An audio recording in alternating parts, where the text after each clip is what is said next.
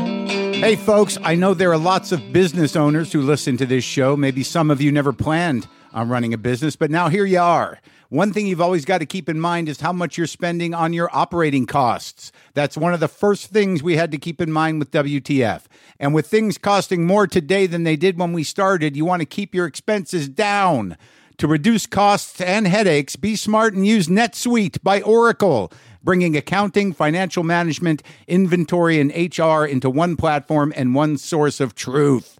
Reduce IT costs, cut the costs of maintaining multiple systems, improve efficiency by bringing all your major business processes into one platform, slashing manual tasks and errors. By popular demand, NetSuite has extended its one of a kind flexible financing program for a few more weeks. Head to netsuite.com slash WTF for more. That's netsuite, N E T S U I T E dot com slash WTF. Lock the gate!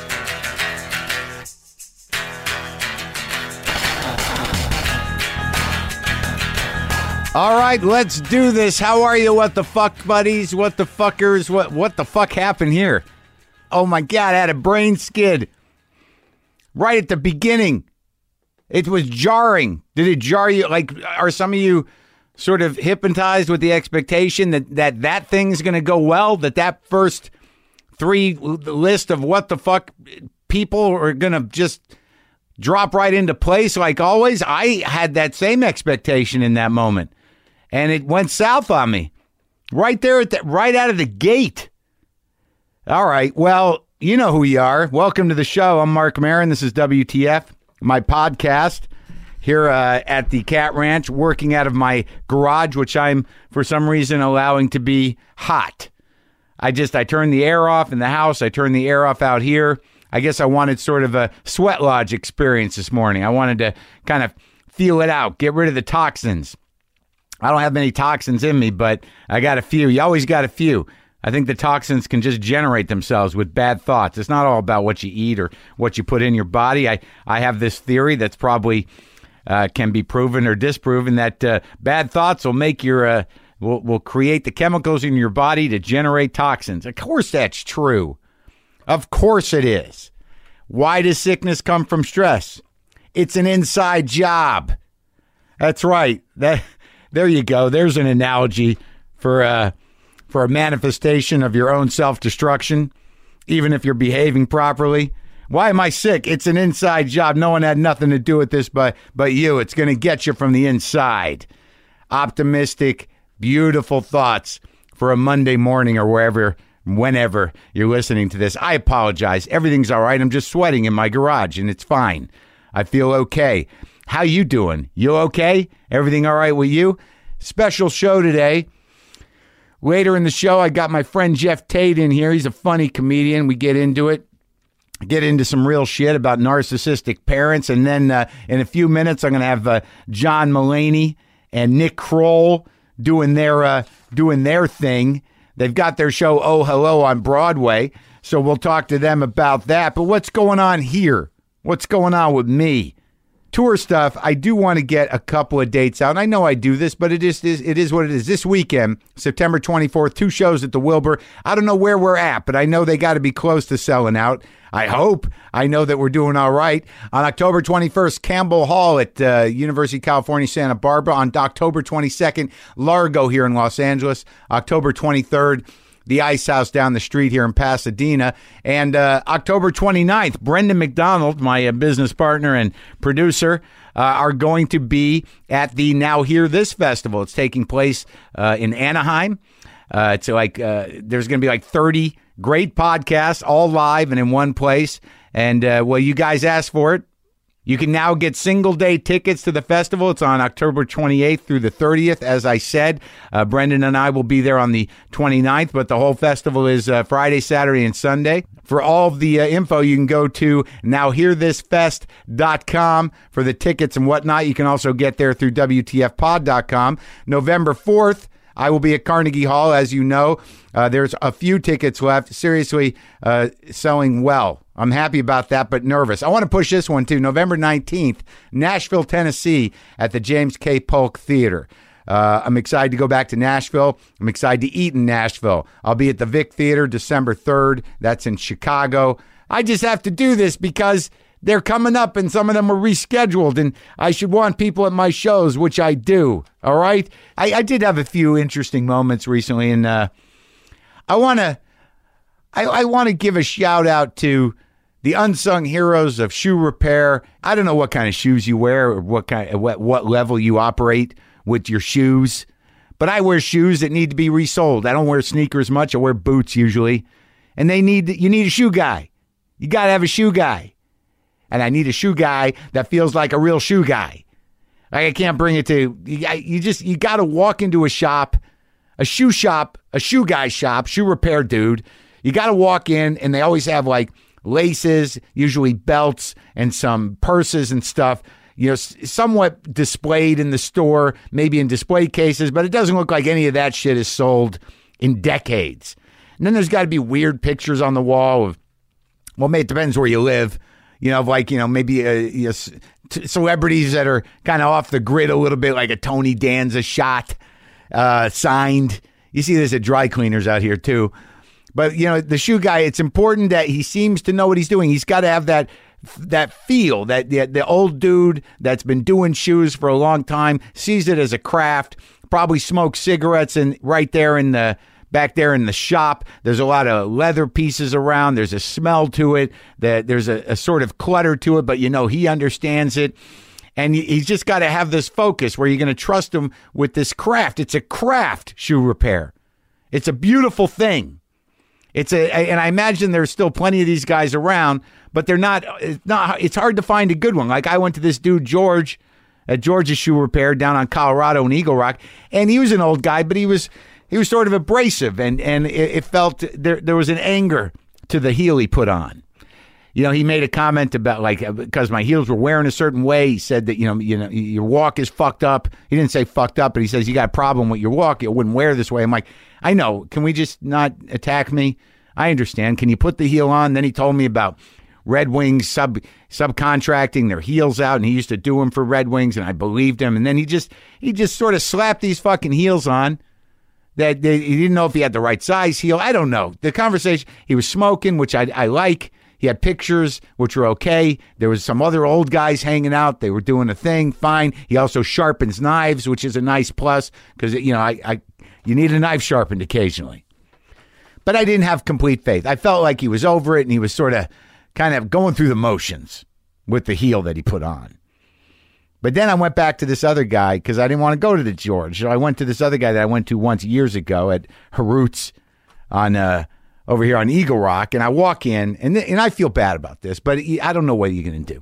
I walk in, uh, the old man's there with all the stuff I mentioned, but he's got a he's got a portable respirator on, so he's got the the tube going up in the you know under his nose and he's telling me how he, you know he, he got out of the hospital he's feeling okay but he's going to you know a little slow but he's getting back into it and i felt bad for him but then i had that feeling like what if i leave my shoes here and this guy doesn't make it is it going to be a, a problem getting these boots back i like these boots and I thought, like, dude, you can't really think that way. You know, if you want this guy to have the work and you believe in his work, you should give him the work and and hope for the best.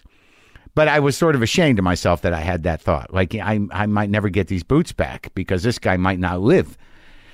And then I, I really didn't know, and it was going to take him a long time because he's moving slower. So I gave him a few weeks, and I went back in there. You know, he called me, and I went back in there and I looked at these boots, and the bottom of these boots were like art. They were like fucking art. He did a sole and he did a heel, and he sort of like trimmed around the leather on the sole in a way that looked like he was, you know, focused on it. There was little divots in there that he put in that was obviously a stylistic decision, and he, he put a little coat of polish on the sole and, and the heel, and it just had this kind of soft, perfectly placed vibe to it. And I looked, I ca- couldn't stop looking at the bottom of these fucking boots. Like this guy's a genius. This guy's an artist, and he is.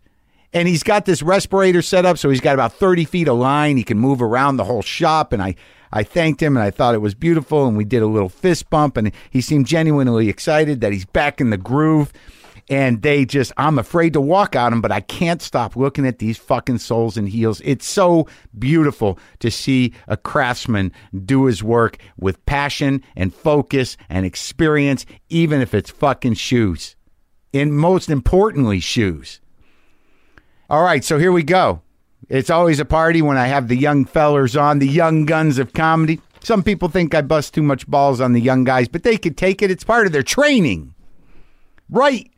But I happen to love Nick Kroll and John Mullaney, and their uh, show, Oh Hello, is now on Broadway. Performances begin this Friday, September 25th, and it's running for a limited engagement of 15 weeks. So go get your tickets at oh ohhellobroadway.com. This is me and the incredibly funny and talented Nick Kroll and John Mullaney here in the garage.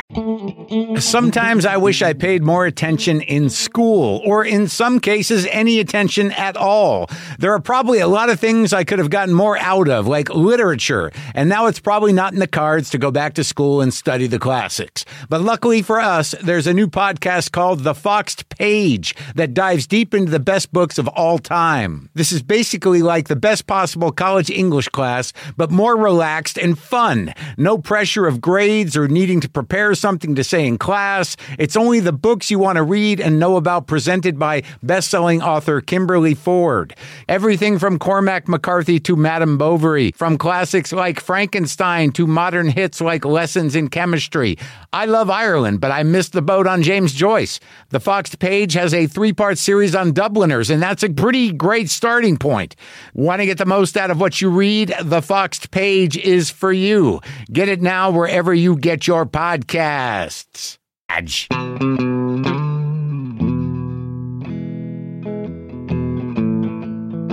Can you hear me? Oh, it's great. Kroll, Mullaney, the young guns. Oh yeah, Estevez and Sheen. Diamond Phillips. Uh, what? Uh, so I saw your show.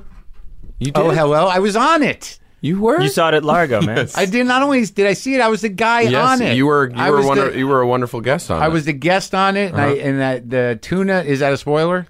No, it's No, fine. You can that's reveal expected. it. The, the tuna sandwich is that's a that's not a spoiler. It- if people it- are going to go see the Broadway It's show. oftentimes spoiled, but it's not a spoiler. It's been left out, but it's no surprise. so my my thing is it's very funny, uh, and I enjoyed it, and I'm just gonna get right into it. Let's go, You know, I I mean, Notes. I know you guys. I'll I'll give you notes. please. We're going to Broadway, man. We need notes. we need all the help we What can is the get. theater in Broadway you're doing? We're the at the- Lyceum Theater, That's a nice theater. I was uh, fascinated with the characters. George, give me the full names. St. Geegland. And that's you. Yeah, that's Mm-hmm. me. And uh, Gil Faison. because these are New York characters that are so ambiguous Thank you. that like, but like you know, where did those? I mean, I kind of know. Like, there's no point of reference for me to go like, oh, these guys. Right. But you had, a- I mean, they're in Albuquerque. They're everywhere. No, I know the guys They're who in were kind of Berkeley. artistic and never quite. Also Rans, Manifested. a couple of artistic also Rans, Yeah. who are super liberal, Right. super misogynistic, Right. a little racist. Kind of gay. Yes. Ye- well, yeah. I Uh, mean, as as John describes George St. Geeglin when he when it yeah, in the my opening character's neither female nor Jewish, but like many men over 70, somehow both. Yeah. and it's just a it's a cl- it's a and and then Gil is like a uh, you know a little baby. Yeah. he's like an old man baby, um, and it's probably always. But I think it is that kind of guy who who is was an artist in some capacity, and so he sees himself as such, even if he's not creating art anymore, and is not actually the liberal, the bastion of liberal thought that he believes himself to be, like that of that baby boomer era. Right, so these are those guys you just see walking around the West Side, the Upper West Side, that uh, you just wonder about their lives. Their Yeah. their, their clothes look really. I wonder sort of about their old. money so much. They- yeah, you I'm do? like, you live in that how- building? Where did it come from? Where did the it come from? How does it work? Even wonder- if it's rent controlled, how does it work? Yeah. How do you get a couple hundred dollars together? Because you're fuss not lot. working. You're not wa- working. You're saving ketchups. Yeah, and how- what- where does it come from? Where I does wonder. that I couple wonder hundred that come about everybody. Like, and then you just wonder: Did they manage your money well, or did is there money there, or do they scrape by? I mean, I, I think they're- social security. Yeah, I think they're on Like, social security. yeah, they jumped and, on like, that. Just straight up pride. Yeah. I think like there's lots of eviction laws we don't know about that are super Byzantine, and it's hard to kick two guys. out it of is their hard to apartment. kick people out. Yeah, Somebody and they're thought and, that, and Who they're was it? living on like the the ramen flavor packets. Yeah. like if Yes. you went into their home, you'd be like, "Oh, this Oh is my God, incredible." it's If you Yeah. if you went through their budget point by point, it would really suck. Like Yeah. it, Well, I get scared of that too. Just like you know, you you think a lot about like what you're going to do, and then you realize you just talk about doing it, or you think about doing it, and all of a sudden your life's gone. yes, these two. That's the these- hope. that's where you meet our. That's where you meet our heroes. they never became Richard Dreyfuss and Philip Roth, and Right. they're kind of still not realizing it. That's Yeah. exactly it, though, Yeah. isn't it? And it's just like you, because like if you don't have kids or you don't have a wife and you just have each other like they do or whatever the hell Yeah. their Oh, in an backstory is, instant. is that you don't really s- sense you're aging. until No, you- if all you have is uh, the mirror to yourself Yeah. is this other person who's in a similar is same relationship you've had for 45, 50 years, then And you still insist with each other you're going to hit it big Yeah. and deserve to. with no point, no reality check. no, no why? reality. What's How the did you, point? how did you guys start making the show? What was the what was the, the kernel of an idea? Was it a sketch?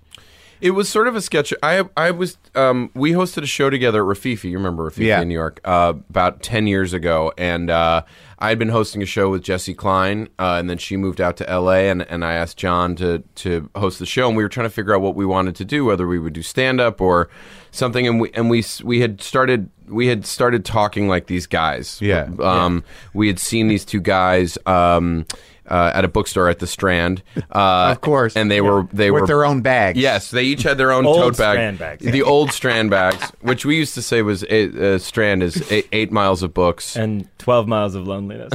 And, and so we see we go in there and we see these two guys Yes. buying their individual copies of Alan Alda's Never Have Your Dog Stuffed. which- Hardcover. Hardcover. Uh, Just came out. Great book, by the way. Great book. I I've- just talked to Mr. Alden. Yes, I know. I, Wonderful I was, conversation. uh, um, um, amazing. He's Yeah. such a real uh, uh, actor and artist. Yeah. in a way that and a, a we're curious not. guy, Yes. like a Yeah, sweet thinker. guy, and like yeah, thinker, and he's like he likes science. Yes, he hosted what thirteen years Scientific American. Yeah, he's very into making sure kids like science. Yeah, uh, Can you imagine? yeah. Can you imagine caring about that? That's Yeah. so I think- noble. I It really is. respect that. I, I like that's why I don't have children because I don't care. 'Cause you I don't care. Can you imagine pointing the stars out to them and lying and making up names of the stars?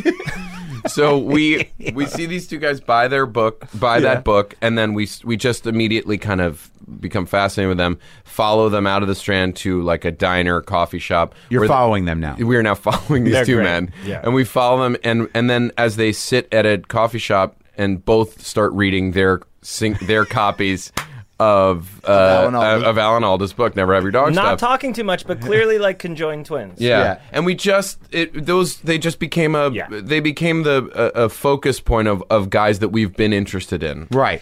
this was also the time of like what was this 2005 this was when a lot of people like a lot of people through the new york times had just heard about john stewart or something right, it'd be like Right. people get their news from jen daly yeah and you'd be like oh you're the worst Yeah, and like those like it was those types of folks were really that was Yeah. their that was a they're, height they're like- like, there is a generation that that maybe were on the pulse, you know, Yes. forty Close. years Yes. ago, Yes. Close. like when when uh, when New York was like you know uh, uh, when when Dick Cavett was on, yes. When Dick Cavett was Yeah. on, when Ed Koch before and after became mayor, and the, and the literary lions meant Yeah. something. yeah and elaine's was still and it open was like you could all, get $30 and, and like spaghetti maybe they ended up near CBGB's one night, you know, or like they were outside Studio 54. It's that time when New York was dirty and sexy, Yeah. and and these and kind guys- of porous they Yeah. could have made it downtown in And a- these in guys a probably after weren't hours kind of way. actually a part of that scene, but they were close enough to it all that they could feel like they were a part of it. Well, the funny, eh, also the funny thing about the show is it, it does take on um, theater in a way.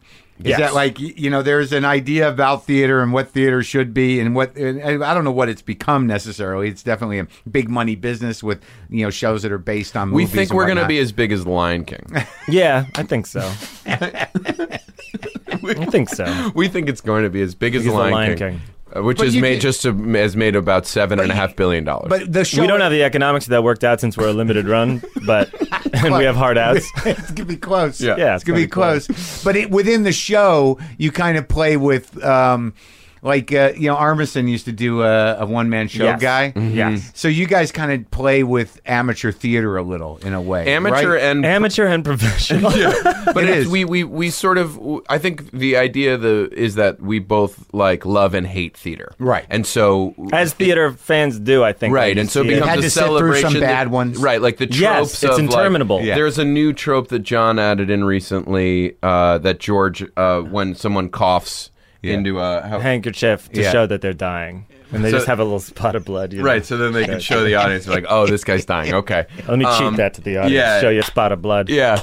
Uh, or the one-sided phone call where you get all this information out about what the other side is like. You Right. know, like Gil Kick takes a call and he's like, uh, "Yeah, trying to sure." And the police. That's who you are.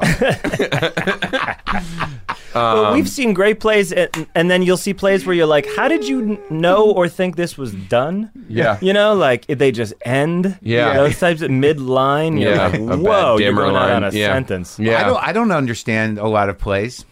I don't either. And yet, I I love going. I do a good piece of. I do think a good piece of theater is Good theater's the best. is is when it's really good. It's amazing. Did you go see those Annie Baker plays? Um, Yes, she's great. Flick. I Yeah. saw that. I thought that was Did unbelievable. you see the Humans, the Stephen Carroll? No, I haven't play? seen that one That was yet. very good. Those are new people that I was introduced to Yes. by my friend Scott Rudin. Ah, Thank your you. dear. Yes. Nice. Yes. He doesn't Hey email Scott, me. if you're listening out there, hey Scotty, we'll talk. Yeah, to you. yeah. he'll go see you. Yeah. he loves theater. I know it was. We we saw. F- I saw Flick and Downtown, and I thought it was. It's like a three over three hours, and I was not at any point bored. Normally, I could be in an hour. and One a half set. play. One set. Three people. Yeah. f- three hours, and I was enraptured the whole time. But I was sitting there watching the play, and this woman opened up a plastic uh, c- canister, a plastic of, of blueberries, and starts Ah. eating it. And I was like, "Oh, thank you." And then there was an old man who was like a George St. Geeglin type, wearing like a Nantucket hat, Right. You know, like a Ma- Martha's Vineyard like pastel hat, and he became super focused on the woman eating blueberries, Right. So I was In an watch- annoyed way. yes, in an annoyed way, gesturing to her, Gesturing his to wife no one and to everyone. so angry to his wife. Can you believe this? This woman eating was the blueberries. plastic making It noise? was the plastic was making Yeah. noise. So he was going nuts. So for me, that and and we, I walked out of that show and was like, John, we have to do a bit about how people, everyone should be welcome to eat food during our show. yeah, and open your containers slowly. Make a lot of noise. But Don't the open funny them thing is, fast. is like when I talk to Annie Baker, it's like it's these subscription theater goers that don't know what they're going to see, that want to remain involved and Yeah. think it's important, Yeah. and they show up for these shows that they're not going to understand, and that's you two. Yes. You're the ones that go to that. Yes, exactly. We talked to You're- Will Farrell about it, and he was like, "Just wait for night fifty when the people are staring up at you like, what is this?" Yes. He was like, "It's the best." but but also it'll be an interesting thing with our show because we are George and Gil are, Are those the people. subscription That's theater what I goers. mean. Everything Yes. about them is subscription, Oh, including That their was my clothes. point. right. They Yeah. have subscription so we shoes. will see we will see how reflection of those you. people re- what, what and we normally the, the very small people, the very small group of people that you're directly satirizing, yes yes Yes. will, will actually come to your show. they were The- they are they will decide whether we live or die Yeah, they're, The- the- they're the- literally a dying breed. Yes. It's like, the people we have flushed out of their holes and, Yeah. and Yeah. choose to satirize. Yeah, that there, there, there's going to be people in your shows in New York that Yeah. are like, ah, "This is too close." it's like to having home. like it's too like close hav- to home. It's Or- like having leukemia, and it's only your estranged brother as the bone marrow to keep you alive. Right. Although someone said once about like a comedian said about fat jokes, like they always work because no one thinks they're the fattest person in the room. I think all of them will be like, I'm not the most failed writer in here, so this is great. well, the, the bottom line is, is that in order to maintain a delusion long enough to still think you're going to make it, you don't think of yourself that way. No, course not. of course not. It's And- one of the saddest things about show business. Also, I think that we live in yeah. You're still out there going like, I'm not the irrelevant one. yeah, no. you're it's the going to irrelevant happen, man. It's that you never know. You Yeah. never, Never know know, it's when it's coming. going to. Lewis Black was 40 when it happened. That's what I heard, And our yeah. guys are only 75. That's right. And and I Rodney think they- Dangerfield was 60 when and he I really think get they, big. they hold both of those men up as Yeah. like Lou Black was only was 40 when it happened. We're only 35 but our dear years. friend Lou Groovy is Lou Groovy's still not happening. yeah How much improv is there on a given night outside of the guest section? Given night can range. I mean, 20 to 30 percent. yeah I'd say Really? there's- yeah there's Yeah. there's a there's Because we forget a lot of we stuff. forget that's our the fun, lines though, right? yeah and that's Yeah. what keeps it i think part of it is like we're kind of constantly trying to surprise each other with new jokes that will keep in e- e- keep, keep us each in, in you know invested and engaged Are you and gonna- also, there's always a moment right before we walk out where Birdland by the Weather Report is playing, and we do look at each other and go like, "I don't remember it tonight." yeah For re- those nights where it's like, I think I know it tonight, and then there's nights where it's like, I don't have. I don't it know, tonight. but we will sing the right before the Birdland comes on backstage, and we will sing a song to each other. Yeah. To the tune of Birdland about being f- close friends with the Mets. yeah. Started off as oh, the Mets meet are a recurring Mets. theme. The right? Mets The are a Mets part are of the it. show. D- You know, uh, the Mets are, but all that because that '80s. I grew up in New York, and and in the '80s Mets, that '86 Mets team was like a real key for me. But it's all of that stuff that I think is, and and but for some reason we sing this song about how you can become friends with the Mets. I mean, Right. honestly though, this was be- this became like this both started dead serious and the biggest joke in the world. It Right. was like, what are you going to do? It's like George and Gil are going to be on Broadway. Yeah. it's the biggest fucking joke in the world. Yeah. and yet it became the thing that was like To them, though, no, it's a it's a fucking natural next step. Right, for a George victory and Gail. lap. It's a victory lap, and a, course. and a you're welcome to New York. Of course. Are you going to do special things because you're in New York? Are you going to? Oh yeah, like, yeah, yeah. We have special guests. I mean, are you going to get a Met? Yeah, we're trying to get Mets. We're talking guests already. I mean, we we're we're gonna get a Met cap. for we're sure. we are. If we don't have Alan Alda on the show, We I should. will be. I will see all of this as a fail. Who else? Who, yeah, why couldn't you? Of course, you could get him. Mm-hmm. Well, that's the goal. I mean, y- you He know, likes to do things. We don't all have the cat ranch, though. You know what I mean? We're No, not. but you know he likes to do yes, things. I, I, I, And he's a- he, it would be that would be a dream, and we'll have. But the goal is to have. We've name had, some other hopeful guests. we had a call this morning about getting Trump's doctor. Yeah, we want Trump's doctor. Oh, that guy looks like and that. we want Borstein, we yeah, want man, do Bernie. it. We're gonna go hard at Bernie Sanders because Bernie. The the idea is that George and Gill go back to the the Burlington Burlington days. days. with Bernie Sanders. sure, Like, yeah, that we yeah, were in- yeah. That George and Gill were in the Burlington Three. And Local Bernie might action know group. about the, the one gay experience. That you, Yeah, at Durst Health Food Store. yeah, yeah. All the preserves. Yeah. Nothing but the preserves watching us. Yeah, that we have everyone a- writhing on the the backstory floor. that George and Gill were in Vermont when Robert Durst had opened the health food store, and The- we the- drove him out of business. we Which said, sends "You it little back- psycho, get out of town." Yeah. See, you could just time travel with these guys everywhere, East Coast. Yeah. There's some zealot. Anytime I there's a zealot think they're quality to getting them. irrelevant, like bam, Robert Durst is out, and it's like, yep, that's them too. Mm-hmm. They Uh, knew him. Who? But who? Okay, we want Bernie, Bernie, we- Alan I Alda, mean, like, Trump's doctor. We're gonna get a bunch of Met. yeah. A we'll get a Met. Met. We'll get all the a bunch of Broadway people on. Hopefully. Oh, yeah? I mean, we'll be there during election uh, properly in the election season. I would assume Trump will ask to come on. We assume, yeah. Would you do that? no, I guess not. he's like a super funny comedian that like I- It's I'm gone like- too far. Yeah, Yeah, it's gone yeah. too far. Yeah. Yeah. It- It's like uh, a- The a fa- doctor thing was so funny in the next Oh, day. that Like, picture of the doctor. After Yeah. the, and then the Dwayne Wade thing came out, and I was like, dude, can you let us have your doctor for 24 hours? Yeah, just give us five minutes. yeah for you to, to, be a- enjoy your doctor before you're a monster. yeah. Broadway people like what Nathan Lane or somebody. Yeah. Oh, we'd love him. Yeah, Nathan Patty Lupone. Oh, yeah, yeah, I mean, yeah. I'd like if anybody's listening, we want you all to come on the show, and we'll George and Gil will be Jeffrey Gurian, if we can. Oh God, that would be Jeffrey a gift. Gurian is Jeffrey a part Gurian of our actually show. has been a Gurian, part of our You, Gurian show. you was have a- to do two different deals. One's for his hair, and then the, He knows Well, we, that. Though. we have we had him on the the off Broadway run. He's the our, he's our security, the Gurian The Gurian Angels. Angels. Who, by the way, so we had Jeff Gurian on. People don't know Jeff Gurian. He's the king of Google comedy. it. Google Jeffrey Gurian. G U R I A. You got it. and you've seen him. You, you've seen him I, on. have I seen him? I've seen him my whole life. GNN? Yeah, Oh, he's- I, I just, I just, I don't know. I- Is he, is he still a practicing dentist, or is he Jeffrey not? Gurian D-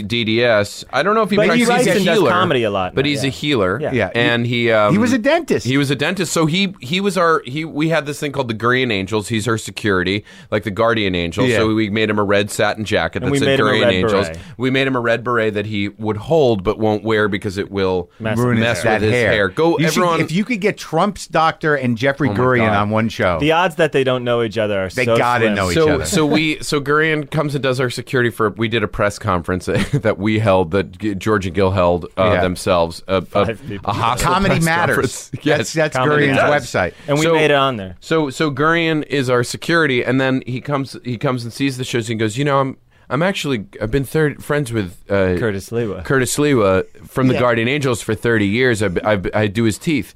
So then he brings Curtis Lewa to the show. who wears the jacket and the Sure. real beret. Yeah, as and he does. He's And- the invent. He's and- the king. And the Armisen, king of the satin commander. jacket. Armis Armisen was our guest that night. Yeah. And I've never seen Fred. You've known More Fred for a long- starstruck, never. More starstruck than when he met Curtis Lewa. Oh, really? Because he's a Long Island kid, you know, Fred. So he was like, "Oh my God, you're Curtis Lewa." Yeah.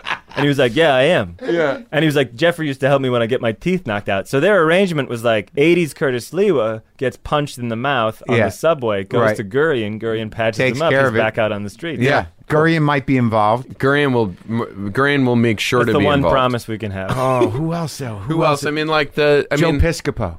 we've talked. We're, we're we have an end Episcopo. We want to go to Geraldo.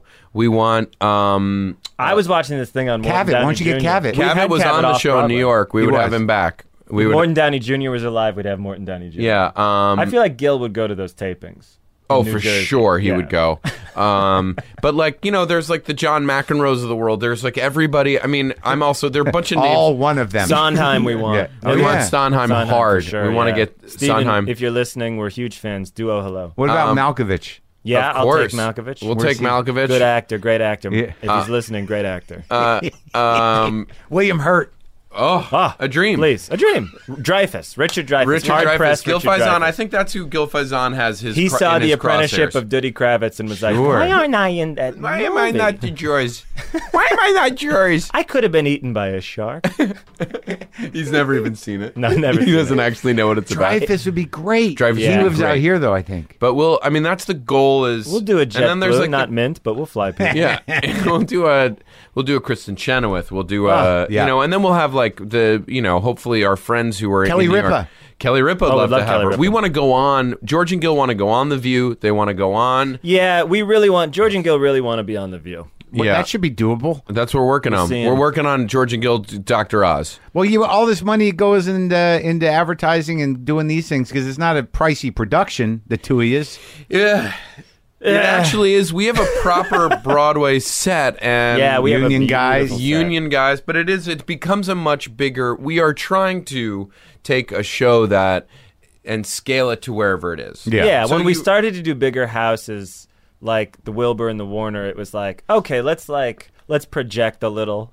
So, like by doing the the test shows in these other markets, you realize like we, you know, you could build Scale it up, baby. right? But you didn't have a set there. We had a beautiful backdrop that was different than the Cherry Lane. but that was set. just for traveling the reasons Wilbur. so like our Yeah. set in new york our gonna be broadway built. is going to be a It's going to real turn. Maybe you could turn around and you're at the strand. I'd like a little lazy Susan just Yeah. in the middle, just for us to turn. just for like you know dumplings yeah. for sweet Time egg- has passed and now a slow turn. and that was slow turn and we dip egg roll into duck sauce a turn so that we can each po- pop a pill that we've pocketed the whole time. Well, it sounds fun. been So the plan cheeking is you're this. going to have a guest. Er, well, are they, We'll have every- guests, but we also d- on the road did we would pull people out of the audience. so was we really would. My fun. guess is we'll have a, a mix of Broadway people, political people, Hollywood people, comedy people, but then also we would pick like a, a kids out of the audience in you know and and, and have George Yeah, and we Gil. pulled a geologist uh, out of the audience in Boston who was working on the Big Dig. you know, Really? it's- yeah, and in a way, that's almost as much fun as. And I listening to your show. It's like sometimes it's the discovery of someone's life that is as interesting as knowing everything about. I get a, them. a lot of requests for people to uh, for me to interview just people, people, Have you done that? a person, person. Yeah.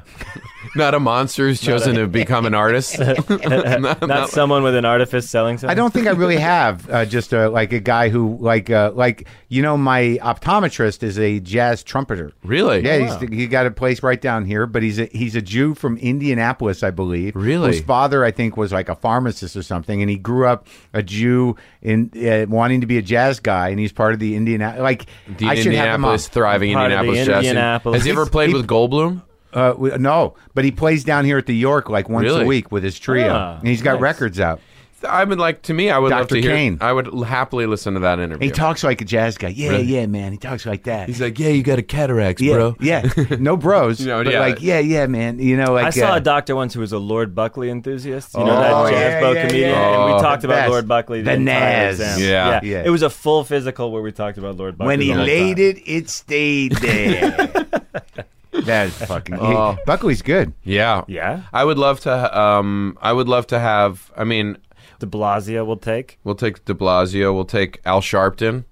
Um, we're hoping for Al Sharpton. You can get those. Would we guys. want? Would you want Rudy or no? No, I don't not think now. Hmm. so. Not anymore. Well, I mean, we he's we too go- active. we lay in. We, Yeah. Rudy gets it. Rudy gets a piece from us. In the Well, show. that th- oh, he does. Yeah. Well, I Yeah. mean, like if you guys, and I think you could handle it, but like, and he knows how to play, but you'd have to go at him a little. we'd let him dress up like a lady, which If is what wanted he wants to do, that. more than And anything. no one focuses on that anymore, but he did that like nine the or eight ten years times. that he ruled New York uh, with like Gestapo-like tactics, but then once Yeah, you would Once a year, it'd be like, "Oh, look who's in the Rockettes! Come on, we're having a good time.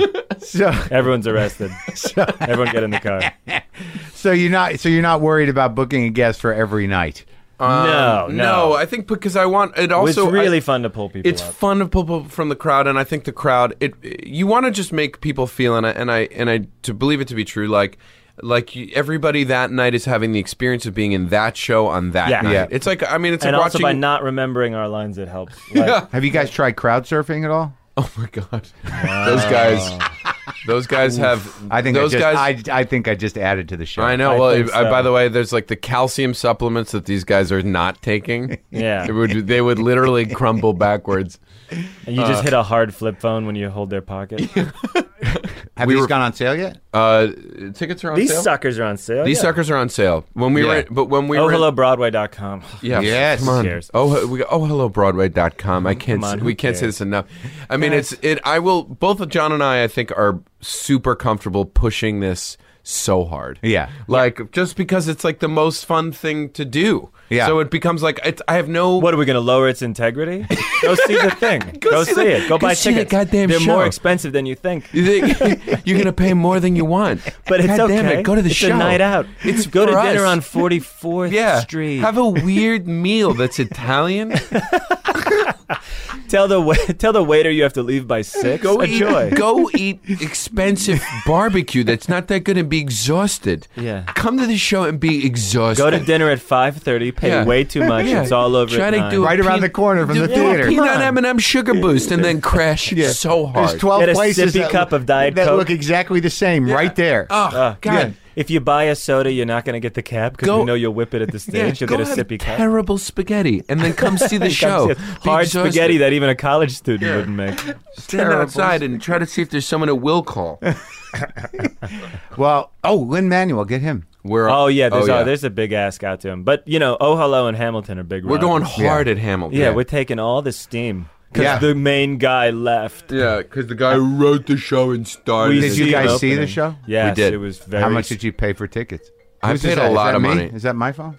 I think it's you. Yeah, a classic marimba ring. Who do we have? Name names. It's. I get these weird calls from the New York area selling things. Did Yeah, you no, donate sir. to a political campaign? No. Is that what Oh. it is? Yeah, because I donated to our our main man Yeah. Bernie It's a- cer- seven, eight months ago. Don't jump down my throat. It was a while ago, and uh, it was one. I it was one who was cute. Um, and, now I get now calls. you get from calls. everyone, yeah. I, these you They get were a like, put in your survey. number. I'm getting Why I not? get about three now, two or three calls a day from like Kissimmee, St. Florida, or Yeah, like me too. wherever. Right, right. Yeah. And they're Simmons like, you calling want to money." refinance? Yeah, Those kind and of it's things? like this is the IRS. You are we are foreclosing now. That would send George and Gil into a deep panic. Oh my god! All they need is our credit card numbers, and they'll No straighten Social it out. Security. Do you guys Oh my take God. Uh. Diners Club still? Okay. All right. All right. All All right, all right. Listen, well, recorder. thank you. Thank you. It Thank was you. great. I'm so happy you Come guys are going to and do be on it. the show in New Yeah, York. be a guest. When is it run? We run from September 23rd to January 8th until, until we get until the show gets Or Oh, it gets canceled. shut about down. yeah, I don't know gets if shut I down. if I'm going, I'll tell you. come come you be have, on the don't you show. have business in New York? George and Gil are going to I, am prank you going so next hard, week baby. for a few days, but I don't know if I'm going back again. we'll be there every night. God Come on. damn it, We're every there. night for f- Even Mondays. Mondays were dark. Mondays are Some dark. Mondays are terrible. for Mondays us. are dark so that George and Gil can take an Epsom salt bath. A- a float. forty hour. They do like a will. They do an altered states. floating. Yeah, Yeah. In the floating bathroom. Yeah, they Yeah. do. In the they old do it in shitty their tub. own. Yeah, they do it in their own tub. with a blindfold. All right, it's going to be fun. I'm glad you guys came. Thank by. you, Mark. Bye, Mark. Thank you. Bye. Bye, Mark.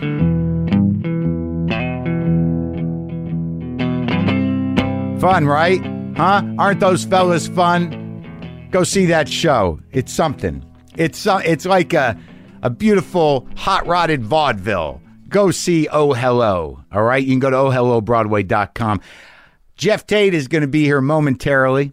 Last night at the comedy store, I was talking to some dude. Some guy kind of cornered me, fan, but it was nice to talk to him. Australian fella, and uh, I had to pee. I like talking to, to the fans and I'm, you know, try to make some time. But this guy was talking and talking. I'm like, I got to pee. And finally, I just said, uh, Hey, man, I got to I got to piss. And this guy just looked at me and goes, All right, dude, kill it. Is that really the right?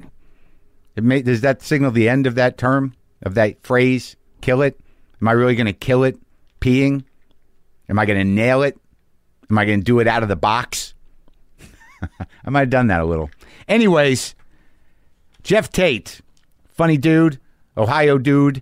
Uh, his most recent comedy album, again, is now available. You can check out his tour dates at justanotherclown.com. And this is my friend and me, my friend Jeff Tate, chatting like a couple of comics.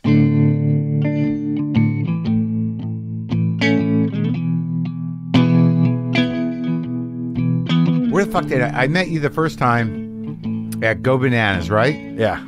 The next time I was there when you were there was the weekend uh, I, f- I found out my separation was a divorce. That's right. You were a sad sack guy. Yeah. We were driving around. Yeah. You're For in a trouble. while. You're in trouble. Yeah. and that was when that was when I uh, so you I see I didn't even remember that first one that you were there. Yeah. Well, the first one, the first one was a very, uh, like the, the first one was interesting because it was like the first moment where I thought I could be a comedian. Yeah. because I did, you know, you're Mark Maron. So Yeah. I did, I had my guest set, my seven minutes. Yeah. And I front loaded it with all whatever political, social commentary jokes I had at the time. Yeah. And then I just started talking about my wife and her parents and Yeah. stuff. And my brother was in the back and he said that that was when you came out of the green room. Yeah. So it's like, I was like, I tried to do all this, uh, the Mark Maron influenced material. yeah. And then I just start talking about my own dumb life and and then and then so I, I get off stage and you're back in the green room and then when you get introduced after the feature, you walk by me and in the room you just go, Good show, man. And I was like, Holy shit, I might be able to be a comedian. Oh, I hope I didn't mislead you, Jeff. well, I mean, those guys. I did certainly that that shit about the fucking wife and stuff. That was gonna that was gonna hit home. Yeah, I remember you like you were in it. You're like it was really happening. yeah. Yeah, but then when I go back, that's when we went to the Creation Museum and created that classic WTF. Me, you, and Ryan. Yeah. and some girl, right? Yeah, it was that girl that uh, Ryan was seeing from Baltimore. Oh, yeah. Oh, yeah. Megan, I think. yeah, she was nice. Yeah. Yeah, she was smart and nice, and I couldn't understand it. Yeah. Couldn't, like the fuck. yeah, that was that was a that was a great day, but you were you were feeling bad. So so that means you started doing comedy and when? Two thousand three maybe? To early two thousand three? And you, and you grew up in Ohio. Sort of. I mean, I moved there when I was twelve. I moved there in nineteen ninety one. What was in Philadelphia? uh, my ex-wife's parents and uh, i started so i started comedy and then at the end of two at the very beginning of 2004 i think something happened like her mom was her mom took a health turn Yeah, and so she wanted to go out there and be near them so Yeah. we just we just moved out there and lived there for a year and a half uh, her mom got better we moved back to cincinnati and everything fell apart. I met you. Then we moved. Then we had to move back to Philadelphia for a little while because she was working for her dad. And then we moved to LA. And then we split. And then I then I saw you again. That's right. It was uh, now I'm, it's sor- sort of coming back together. The disastrous L.A. run. yeah, Oh man! All right, so wait, so let's let's walk through it. So, because Ohio to me is a very bizarre place, but you did, you you moved there when you were twelve. From where? Southern Illinois Yeah. was the place I lived right before then. Yeah. I was born in Inglewood. Yeah, Uh, right out here. Yeah, out here in that hospital that became a soundstage. Like, Uh-huh. like someone told me it's where like I was born in the hospital that Scrubs was filmed in. Oh, really? It's that house. Is that the one where they do think chi- so. uh, children's I hospital? Uh-huh. think so. Yeah, that's I think so. I, I'm not positive. This is secondhand. I like it. A- I add have- it to the uh, the the, the Jeff Tate mythology. Yeah. That's what happened. This is now a soundstage where you were born. And then we lived uh, we lived around Southern California uh, until I was like five. yeah. Then we moved to up near Modesto, a place called Turlock. Why? What was going on? My What dad's a minister. the- get the fuck. Yeah, What kind? all of them. Uh, when I was born, he was Church of Christ, like the no music Church of Christ, the very fundamentalist Church of Christ. Then we switched to the Christian Church, which sounds generic, Right. But that is a specific version of Christianity. Just Christian. yeah, but the it's Christian church. Yeah, it's, but it's it's their their bylaws and their dogma Yeah. is different from other like Church of God and Assemblies of God. Yeah. So we were in the ch- uh, the Christian church for a while. Then we when we moved to uh, Cincinnati, Yeah. we we started going to a church that was more non-denominational. Like Unitarian? No, it was still uh, Still Christiany? it was like non-denominational Pentecostal. Like there was like speaking in tongues and stuff. Very weird, But it was vague? It's still Jesus still a little oriented. vague. Yeah, yeah, still very Not affiliated. Yeah, Is what you're saying. yeah, it was like a one-off. Yeah, like yeah. a mom and pop. If I I find out the more I find out about that the ministers and getting into the ministry and being a preacher, it's it was all kind of mom and pop. No, you do- like like you was he? You don't have to be ordained, right? Can't you just No, that's the interesting thing about being a minister, and Yeah. that's like that's one of the things that has fucked me up. Uh, was because my parents didn't believe in like psychiatrists and stuff and therapists, Right. and that's a weird uh, blind spot in religion. Yeah. is mental health, Right. Because they have the uh, faith and the Jesus and the God. So well, when you're you're a Christian scientist, they don't let you get s- surgery. Yeah, yeah. You can't have you can't go to a doctor. Yeah. So they uh uh if they but my parents thought those people were crazy. Right. Like if you f- fucked yourself up, you went to a doctor. Sure. But when I would have I would start having panic attacks when I was eleven. Really? Yeah, the earthquake in San Francisco uh, broke me. I had like weird survivor's guilt. Uh-huh. Uh, We lived in Olympia, Washington at the time, but I saw it happen on television. I was Yeah. watching the baseball game Yeah. and I just saw like that was it. Like once that happened, and my parents were fascinated by it because they they're my mom's from uh, the Bay Area, so, Yeah. uh, Pacifica, Yeah. and they met in Berkeley in like '72. My Really? parents did, yeah. Were they? Were they? Uh, They were like the only squares in Oh. Berkeley in '72. my mom went to UC Berkeley from '64 to '67 and doesn't know any of the cool stuff. none. None. She she just missed it. She remembers uh she remembers there being a bus that would park on the quad and it would make her have to like walk around it Yeah. to get to class and she would just be like, Why don't these people just go to class? But it was like Was it- that was Keezy's bus? It was pranksters. Yeah, it was, the, the- Mary pranksters. Yeah. Oh, It- she just missed, bypassed it. yeah, she's walking by like, Who are these idiots? And like, Oh, that's everybody. Oh, you were so close to having an interesting childhood, in a in a in a fun way. Yeah, yeah. maybe I don't know. Hippies can go bad too, but I would have had a less interesting adulthood, right? I feel like. I don't know. Hippies fucked up their kids in a whole different way. They, you know, the Jesus discipline, whatever the hell you grew up in, you know, the no discipline fucking weed in the house thing. That doesn't always pan out either. No, no, no. I had a. There's a very real chance I could have turned into uh, Alex P. Keaton, the guy from Family Ties, Michael J. Fox, Right, sure. where his parents were Yeah. hippie liberals, Yeah. and So wait, so you're growing up with a preacher that that just shifts denominations, uh, you know, with the market, I guess. yeah. Was that really it? I suppose. I mean, there's a. There's a couple of like family jokes between me and my brother because we would hear the Just same. two of you? Yeah, Yeah. We would hear the same sermons when we would switch towns. Oh yeah. So it was almost like uh, my dad wrote 75 sermons and got tired of writing new stuff. Right. So he would It's an just act. switch towns. Yeah. Yeah. Oh, so re- oh, so really, he he just didn't. He couldn't keep up. Couldn't keep topical. Yeah. Why And- would you? why do, would you? do about a year at one place and then just fucking bolt? So what was the goal though? Like, were you growing up like? Did, was he trying to amass a flock? I mean, how did it work? Was he a funny guy? No. He had those uh no, Hmm. it wasn't funny. The things he did that were funny uh were only funny to me and my brother. Right. They weren't even funny to him. Not on purpose. No, never. Not unintentional funny. Like every time he pulled his goddamn pitch pipe out of his pocket to start to lead worship, that Yeah. would just make us giggle. Yeah. it was just so dumb. But so did you grow up? You had to go watch him in church. Did he? Did he have his own church? How does it work? All the uh yeah, we had to go all the time. It was easier for me to skip school than it was to skip church. Uh-huh. I would have to be w- like on my deathbed sick to not go to church. it was kind of a looking back, it was very bad. Yeah. a lot of church. But what?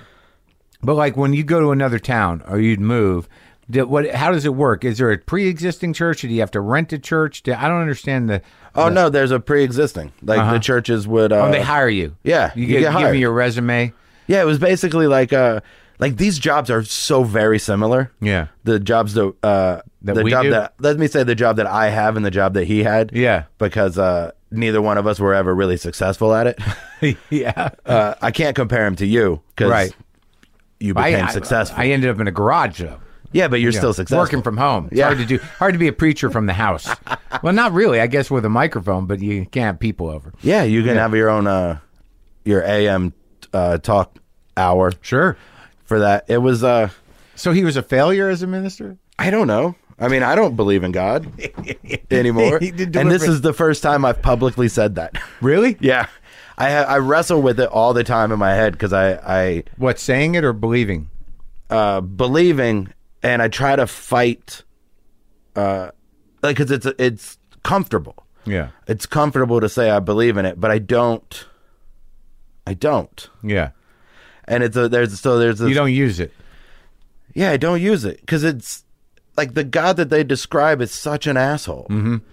Like why why do I have to have that? Well, what what was the pressure like when you were growing up and you- you go to these different churches and what you have to show up in your suit and be the the preacher's kid on Sundays and Oh yeah, holy shit, man. The uh the most trouble I could get into was if I made him look bad. right. And he would and it didn't matter what it was. Yeah. It was just like an eight year old being eight with a bunch of other eight year olds. Yeah. He would lose his fucking mind on me. Really? Yeah. Cuz you like you embarrassed him. Yeah. I wasn't uh I wasn't representing him or whatever. And Jesus. yeah, I guess. But what about these other kids? Like Yeah. it didn't it didn't matter. It was all it was all perception based and Well, you give did they make you believe in hell? yeah. Yeah. yeah, I was terrified of it until uh, I read something on my own, Yeah. right? And then Yeah. when you realize, uh, like, there's an interesting thing about the Bible. It never says people go to hell. Right. The version of hell that everyone believes in is from that book by Dante. Yeah, right, right. It's not- the inferno. Yeah, Really? yeah. Is that There's true? no, there's a there's a lake of fire or whatever that where the angels that turned Yeah. with Lucifer, Yeah. where they go, Right. It says that people who die, who are unbelievers, are just separated from God, which is also a very uh, logical, uh, e- like, proof of reincarnation. Yeah. Like, why wouldn't this be where you had to come? Sure. If you fucked up the last one, Right. But no hell. but no hell. Like, there's no hell in the there's no hell in the Bible even. But, like, But, but when you were growing up, did you have to pray every night and all yeah, that? Really? yeah, yeah. Every night, every meal, uh, all the time. Uh, it was very. Oh boy, it was not. I'm starting to get a little panicky just thinking about it. Is that, well, was that what your panic attacks were about? That the earthquake and God? No, I just got. I was just so sort of. I suppose it was the fear of. uh Like it instills an unbelievable fear of dying Yeah. because it's such a fucking crapshoot Right. of anything. Right. Oh, if you don't, if you do anything wrong and then die, you'll go to hell. right. Right. and- right. Then you see. Plus, it was just you know I was like a sensitive kid, I guess. Yeah. and uh just watching those watching all those people die on television and then every night at six o'clock it would be on the news for another month or two Right. and they would watch it every night and we only you know we had one tv Yeah. and it just it was just that same footage over and over like there Yeah. there is Catastrophe. yeah man there's like three things that pop into my head very regularly that i have to kind of push out and it's the the top level of that two story bridge Yeah. The Bay dropping Bridge. Yeah. uh, the Challenger explosion, which I also saw live, uh, and Dave Dravecki's arm breaking. Uh, that baseball player, Oh. Yeah, who had yeah. that, yeah, I, like those pop up in a loop. Indelible. Yeah, Yeah. I, I remember what there was a period in uh, pop culture history where people would trade these horrible videos of shit, bad shit. And Oh, there- yeah. And there's a couple of them took years to get the fuck out of my head. I saw. I think I saw one of those. The guy Uh, shooting himself. People would put together those videos. Everyone got it. It was in a batch of whatever bullshit the freak who made it would give you. Like yeah, it was. Who gave you yours? I don't know, man. It was going around. It had a collection of n- just horrible shit. Like got some mine- dead kid being pulled out of a pool. It was just like fucking an assault of morbidity. And I don't know what. the- now it sounds. It is. It was horrible. Yeah. Uh, Yeah. I got mine from Jim Short, oh, really? Yeah. the Well, comic. Yeah, no, I know. I, I might have gotten some source to like because I met Short in San Francisco back when that shit was happening. Patton Oswalt was in the loop. There was just this just Oh, man. dark shit around. You know, there's weird magazines and just dark shit. There was those faces of death videos. That, yeah, but those those were those were bad. Yeah. but that, but and I don't even remember if I watched one. I had one, but these, these were just bootleg videos of like fucking morbid shit. Yeah, that felt the bootleg ones felt worse. Well, the Faces of Death was always something that was being filmed. Yeah, right. And this felt like you were like sneaking Yeah, it, where like the- peeking through a window. Yeah, where the fuck they get this Who shit? kno- oh, it was who knows. All right, so now you're a panicky kid. You got a dad who's a minister. The world is ending, and you're starting to freak out. And you, you they don't they don't help you. Oh, that was the other thing was the uh the rapture and the apocalypse and all that shit. Like Is that real to you? uh yeah, it was a but it was a constant uh it was like a countdown that you couldn't see where any moment and they would say that you would hear the trumpets blast Yeah. from the heavens and Yeah. then all the good people would ascend yeah, to just heaven Bolt into the air. and so it was like it was weirdly uh like if I would hear music Yeah. with horns in it Yeah. just out of nowhere Yeah, it would startle me. This is like I it. would jump. yeah, yeah, yeah. It would turn out to be like Sam Cook or something from a car at the stoplight. Was your dad that kind of preacher? uh, yeah, he became he became more of that as he kept moving along in the reli- like that was more when we were in the Assemblies of God and the Church of God. What is that one? What's the Assemblies of God? Assemblies of God is very uh, Pentecostal, speaking in tongues, holy Right. roller. Did he uh, speak in tongues? Yeah, Really? and and my mom did too. My mom admits now my this is my mom admits that she was peer pressured into faking it. Yeah. and my dad uh, won't admit that he ever did it. My dad is just like, I never did that. Never spoke in tongues. Yeah, I'm like I remember, I remember you doing it. It's like gibberish, right? Yeah, Like, it's, all kinda creepy. shabalas and stuff. Yeah. Yeah. It's like yeah, yeah, yeah, yeah, and it all sounds the same. yeah. oh, And now, like, look- yeah, yeah, it's very easy to uh, mimic. There's a style. Yeah. You're going to speak in tongues, like someone speaking through you. Make sure it sounds like uh, everyone else who does it. my uh my my youth pastor when I was 17 uh his advice for me to speak in tongues Yeah. was to just fake it until it became real so it's it's just a, a weird sort of. Uh, uh, ch- uh, it's not really speaking in tongues. It's just a like a device that you know was relieving. suppose, yeah. I don't even know if it's relieving. What is it? What is it? What's supposed to be happening when that happens? uh the holy spirit has uh taken over your body Yeah. and now you are speaking in the the language of the holy spirit and the language of the lord Which is gibberish. apparently yeah yeah it just sounds it's just symbolic Uh, Yeah. yeah you got to warn me if you're going to do that again it gets i get a little panicky again like every time you do it i try to hide my cigarettes like That's it, huh? I'm doing it. yeah I'm doing it. That's all it takes. It's a trick. So he became more fire and brimstone when he realized that's the way you close the show. yeah oh that's a good closer yeah yeah, Scare the shit out of people. Was he scary? uh probably more so to me Yeah, than uh the people in the church but The he people- wasn't. He wasn't a whack job minister. i don't know man how like No, but I mean, like he wasn't like you'd see him on the fucking pulpit, and you were like, "That well, who is that monster?" yeah no you wouldn't do that No, no. that's good. he was uh he's it's i don't even know how to describe this like i'm for sure not going to tell my parents i was on on the Yeah, show You're right. my mom is much more christian than my dad Right. uh my dad seems like one of those guys who was like well this is this this'll work Right. i could do this I need an angle. I need Yeah. a hustle. and then we just kept moving and also there's like my dad's my dad's parents weren't good parents his dad was a real dickhead Yeah. and and was like very resentful towards my dad Right. and so my dad grew up with like nobody really like giving a shit about him Right. so someone had to so it turned into so he did it Yeah. That's interesting. and now it has turned into like I'm like I've been God. reading a bunch of books Right. and his it really seems like he's just got like that narcissistic personality disorder. Oh, really? Yeah, and that's one of the things that explains the 15 or 16 months in each town because that's about how long a group of people can take a narcissist. Yeah. Oh, that's interesting. My dad did that too. Like when he was moving from town to town w- working as a doctor. So it's narcissistic. It's not really a depressive cycle. Like your dad never got depressed. No, well, it's narcissism is a reaction to depression and loneliness Mm-hmm. and uh, of a lack of self worth and self esteem. So, uh, that's why that's why any like I don't know if your I don't know if your dad does it. I I think so from Yeah. listening to the show and watching your, Right. watching your show, but my dad can't take criticism at all. Right. Like it doesn't matter how big or small the fuck up is, Yeah. it's always someone else's fault. Oh, yeah. Because as soon as he admits that he that he did something wrong, the whole thing starts to fall apart. Right. The whole house of cards. Well, I of- think that my dad eventually couldn't help but take criticism, and then, then it did fall apart. It's Well, not- yeah. Well, my dad is not. He's not giving still in? fighting it. Yeah. Is he still a minister?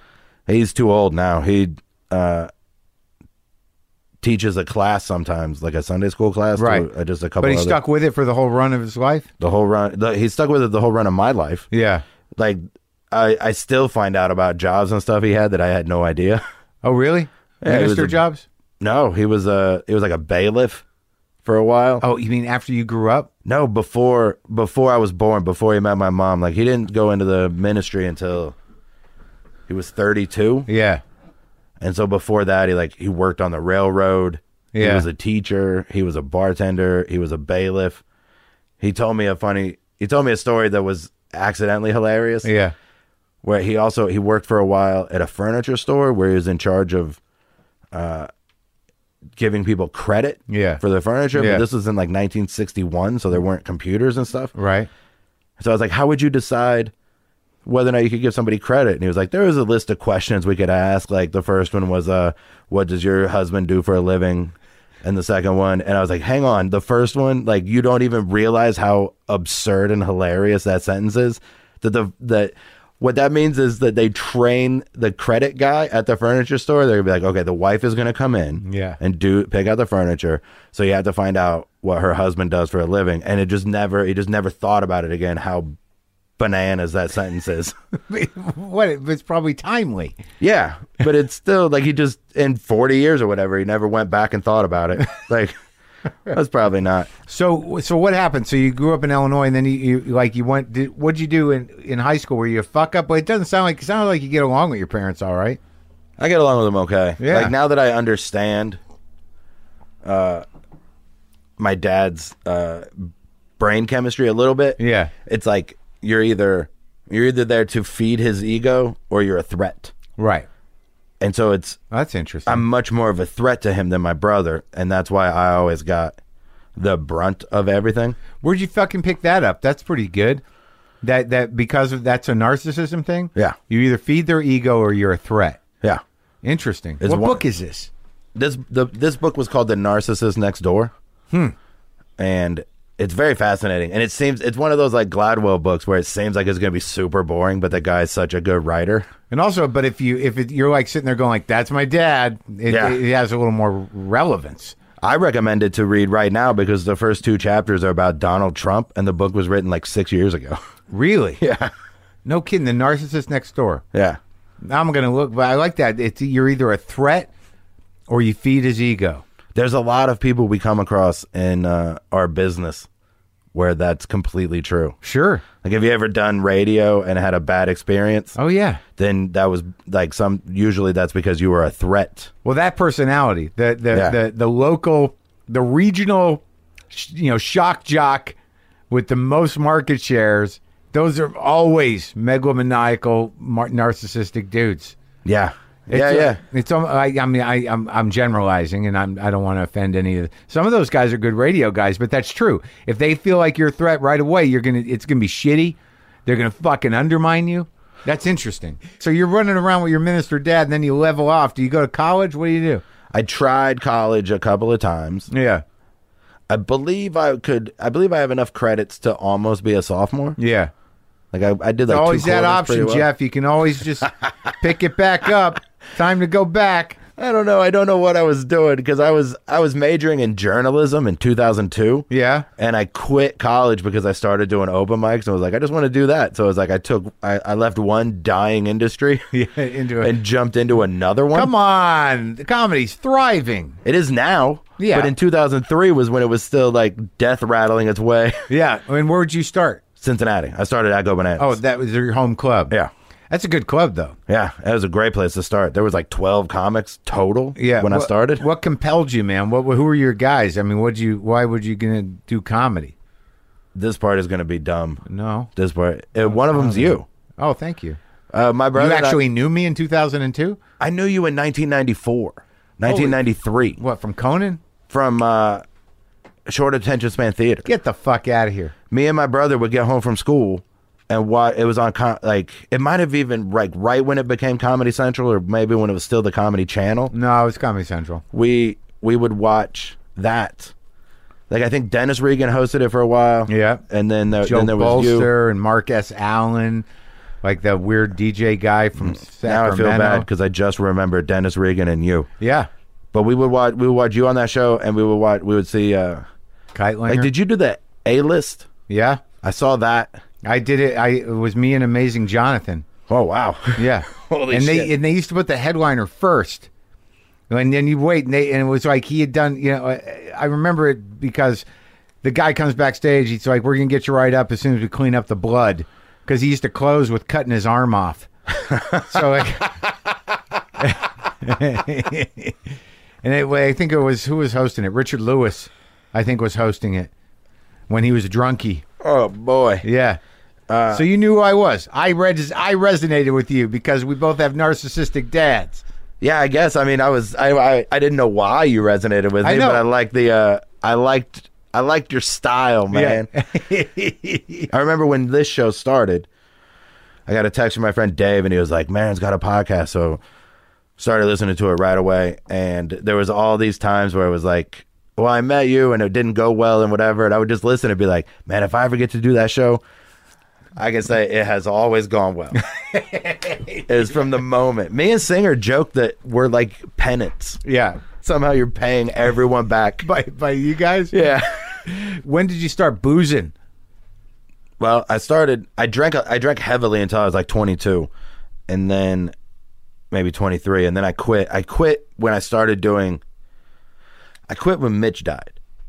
Did you work with Mitch? No, I never met him or anything. I just when he died, I was like, oh, I really want to be a comic, and if I if I just let all this, if I just keep feeding my addictions, then I'll die. Right. because I know how I am with drugs and alcohol. That, that catastrophic thinking working in your favor. yeah. Yeah. And then I started again when I got divorced. And I quit again on September 21st of last year. I got, uh, today's April 21st. Yeah. October, November, December, January, February, Uh, Seven March. months. Really? That's fucking good. Yeah. Well, so when you're when you're at the club in, in Ohio and you're just like you know kind of you, know, you got a home club, were you on shows with people? Did you meet everybody? I mean, because you're friends with Stanhope too now, right? Yeah. Yeah. That thing, uh, Like who They- were the guys that you were watching? How were you learning?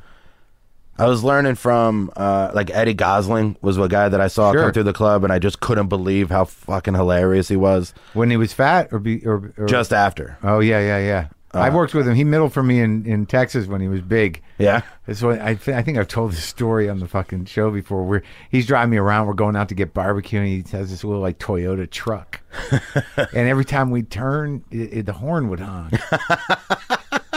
and, I, and I was like, "What the fuck is wrong with your car? Why does the horn keep honking?" He goes, "My fat."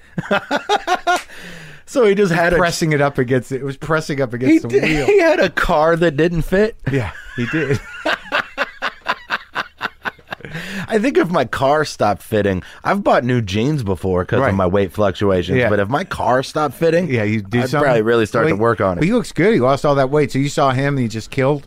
yeah, I I would uh, is one of the ha- uh, I've probably only fallen out of my chair laughing twice. Yeah. and one of them was him. Oh man. I learned I learned about being being trying to be myself on stage Right. from you and Stanhope. Right.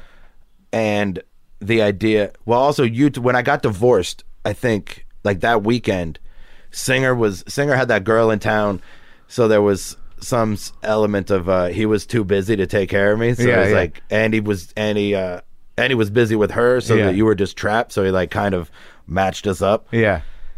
and you talked me out of buying an El Camino, which was probably good. and uh, you made me do, you made me do a guest set on sun on that Sunday night, The day you got divorced. like three days later. And I was like, I just don't none none of this works. Like nothing's good anymore. Right. And you- you go, just do like ten minutes. And I go, I'm j- I'm gonna fucking bomb. And then you said, Do you think I care if it goes well? I just want you to know you can get back up there. God, damn And it was very uh I'm not a bad guy. no. No, it was very helpful. Did it go well? No. But it it proved to me that I could still walk up there. Right. It's horrible when you fer- when you got the fear or you're all broken. Yeah. It's the worst. We got married in 2006 and split up in 2010. So we we were together from when I was 22 to 32. Right. And we separated on my birthday. My Nice. 32nd birthday. Uh huh. and what was it? What what was the problem? I mean, did she have higher expectations out of you? Well, I'm going to say uh, right now, after going to like seeing a therapist every week for the last uh, 15, si- 16 months since last January, Right now. right now, yeah, since last January, I see I see this lady every week. Uh, if I'm on the road, we talk on the phone. She'll Really? do phoners, uh, and I actually usually usually see her twice a week. So this is a new thing for you. Yeah, well, I don't want to be like I was, like a fucking disaster. And she's here in L.A. No, my therapist is in Cincinnati. Are you still living there? I still technically live in Cincinnati. I'm in LA Okay. way more than I'm in Cincinnati. Yeah. But this is like, I have a- an emotional, it was all that panic attack stuff. And it stems from that. Like, after six or seven months of having panic attacks all the time, my parents finally decided to take me to a therapist, but we're religious, so they didn't go to like a doctor one. They went to another minister. right. And the thing about ministers is you don't have to be ordained. Right. The jobs are so similar between our job and their Yeah, job where right. it's just you could just decide to be a minister. Right. And then if people believe you, then good. you're a minister. Right. And that's it. Like you don't have to go to college or anything. You could So- take a class, but why would you? Yeah. So what was the psychiatric experience? Uh, the first one was nothing. My dad came with me into the room, which is not how therapy is done. It's Yeah. supposed to be a safe space Right. where you don't. Do you think he was the main problem? Yeah, Yeah. I do. Well, it was it was because I got so the main problem really was so I say to this guy what the problem is, which was that I just I see all these people die in my head. Like we watch it on TV all the time, so now it's just in my head, and I just can't handle all of this. And but I kind of I probably uh, said it in a way where it's like they're they're always watching this, and the, so the next thing that I hear is not from him. My dad just my dad just kind of gruffly goes, "Oh, so it's all my fault." Yeah. It's like that that right there is the problem. Right. Is no, it's not your fucking fault, dude. You're watching the news. You didn't make that happen. Why the fuck? Yeah, yeah, Why yeah. why can't I have a feeling? Yeah. Why am why and so like learning about this, like Yeah. my myself, my mom and my brother are just we were sort of raised to be unbelievably codependent on him for our emotions. Interesting. And so getting around that, that's why he, like, so uh, he he we have our times now where it's very volatile because I now am trying to establish emotional boundaries with him, Yeah. and man, that's a threat when I just don't cave. Yeah, it's it's, like a, it's all this like uh, this is helping me because I don't know that I ever quite framed it like that. That like you know, fortunately for me, you know, my dad is scared of me now. Wow. Yeah. But you know, it took a TV show and a book and success because Yeah. they ultimately, when they're like this, they only see you as sort of this weird kind of annoying extension of them Yeah. that they need to behave a certain way, and and and when you don't, you know, it's it's it's like part of themselves is rebelling. It's a weird fucking thing Yeah, it's so and and you know like they don't want you to succeed they don't want you to have your own life they don't want you to have your own personality really because that's all a threat to them yeah. it's fucked up i never really thought about it that way it's either a threat or you feed their ego and that's that He's sort of he but he still thinks I'm a kid. Like he still wants he still treats me like I'm 14. but undermines you right Yeah. Yeah, right yeah, completely. And so I just don't like when he's mad about something, I don't hang up yeah, I just let it like this is about you. This is not about me. yeah I, I don't i just don't even like I, it, I just don't even take the call Well, I try to like I still kind I still technically live in Cincinnati because I'm trying to help my mom. Like my dad's back is so fucked up that he they're, can't to- really they're together though Yeah, they're together. oh so you got to deal with them Yeah, I got to deal with him. Uh, my dad, he can't really move around Ugh. very much, so he needs help. Yeah. but he's the guy that doesn't. Uh, ever want help. Like, not that he doesn't want help. He wants, like, he doesn't care if you'll do everything for him. He just doesn't want to, he doesn't want you to know that he needs it Yeah. because that's now, now he's vulnerable. Right. Interesting. Like, just be old, man. Stop trying to fight it. just, you're Give in. 76. What the fuck? Like, Let it go. wh- are- who are you fooling? I know, dude. They're stubborn. So this is interesting though. So you you actually you hit the wall like what? Just before before you got sober and you're like I got to get my shit together. What was the cathartic moment that made you decide to go to therapy? it was uh it was another breakup where this time I found out she'd been uh like she's like together with like she's already married to the guy she kept secret from me for a year. The entire last year we were together, she was she was friends with this dude that I did not know about, never heard his fucking name. And I would just work the road and stuff and She was just stringing you along. She was having a thing with him. I guess. Yeah. I have no idea. And Right. it really, it really uh, That's a broke deep- me up, and I kind of had to hit that point where I was like, I just had to hit the like I had to shatter, Yeah. Just just completely. And I figured out, and so it kind of goes back to my marriages. I was, I was absolutely a better husband than my dad was, right. but that doesn't mean I was good at it. Yeah. That doesn't mean I was a good husband. I What was happened still- when you two went to L.A.? we just ran out of money. Like Yeah. I couldn't. I was co- like I seek out relationships that feel normal Yeah. to me, whether they're good or not. Right. And so she would kind of, my wife would kind of treat me the way my dad would. Right. My last girlfriend would kind of treat me the way my dad would, Right. and it just felt normal, Yeah. but not good. not good. I Uh, No, know- yeah, I just relate. comfortable. Yeah, yeah, yeah. So Comfortable, but it, only familiar. It's not yeah, comfortable. familiar. Yeah. Right, right. It's like when you, it's like when you're like, ah, I don't want to be on the road. Like I always want to go home when I'm Right. on the road. Yeah. But that fucking bed at the Hampton Inn is way better than my bed. Yeah. So what is this shit in my head? Is like I just want to sleep in my own bed. Yeah. My bed is garbage compared to some of these hotel beds. I Yeah, get. I took a total flip on that. I'm so thrilled to fucking get into a hotel room. I'm like, I don't got to do shit in here. Yeah. I try to keep my stuff neat, so that uh, I'm not. I learned a lot of this from the girl that tours with me. She's ahead of me in therapy and stuff. She's helped me with emotional boundaries and stuff. She's very supportive.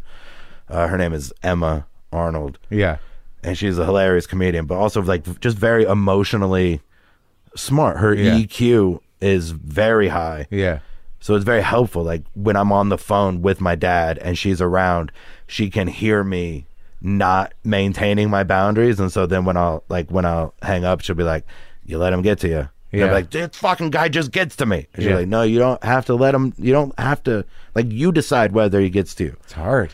Yeah, it is hard, but it's nice to have somebody around who uh, knows, who can help and be supportive. And she's very, she's very supportive and helpful with that. And I just was emotionally closed off. I couldn't handle the guilt and the fear of hell and earthquakes and all that stuff. So I didn't know what to do. There was no real help in in church, or I didn't even know about like real therapists Yeah, like I think popular culture and the views on things are very fucking uh, harmful. Like I'm not breaking any ground, but yeah, the idea of going to a therapist and all that stuff about getting getting in touch with your emotions in the 80s they called it your feminine side. yeah.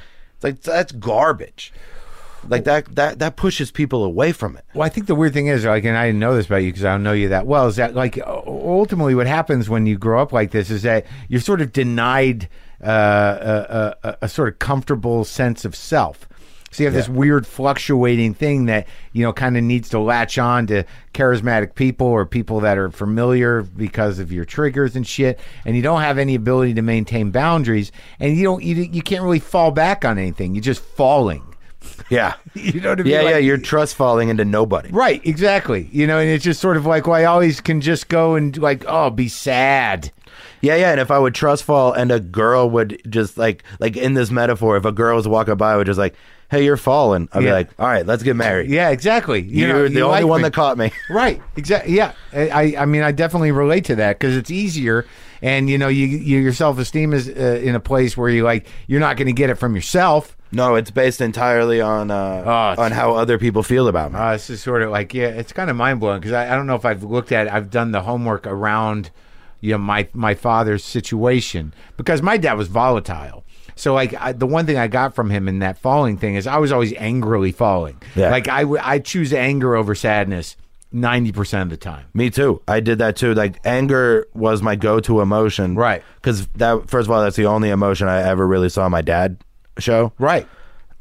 So I learned how to express that one, and that meant that every emotion I had would be expressed through anger. Right. Right. It would start at anger and then work its way down to, oh no, you know what? I'm just lonely or hungry, Right. Or Sure. fucking Yeah. tired or whatever. Just all this garbage because I did not know how to process my own emotions or identify them. Because to stop feeling guilty, I started to just not have those. Like I tried to not have that guilty emotion. yeah. but you can't pick and choose. It was just all of them. I just kind of boxed them all up. Shit. So d- are you doing the recovery thing too? What do you mean? Are you Like- going to meetings? every now and then I go. I Yeah. don't. uh There's uh, like I really enjoy the let's say camaraderie of Right, it of right. being like okay I'm not the only one that's doing Right. this, but I also don't uh feel like like I know how I drink Yeah. and I'm not a straight up alcoholic. I'm a binge alcoholic. Yeah. Like it's I don't wake up like oh I need a drink. I just know that if I have one, Yeah. there's a chance I'll have forty. Yeah. It's gonna go on a while. Yeah, and Yeah. I could still, you know, I it took a long time in my life to reach a place where it's like, yeah, I would love to be a guy that could have a glass of wine at dinner or Yeah. two, Yeah. and have that, and just know that that could be it. Yeah. And you know, four time, four out of five times, it is. That is all it is. But that other time, it just goes off the rails, and then it's nine a.m. and I'm still drinking, smoking cigarettes in my brother's kitchen. Yeah. he doesn't even smoke, but I'm just so drunk. Yeah.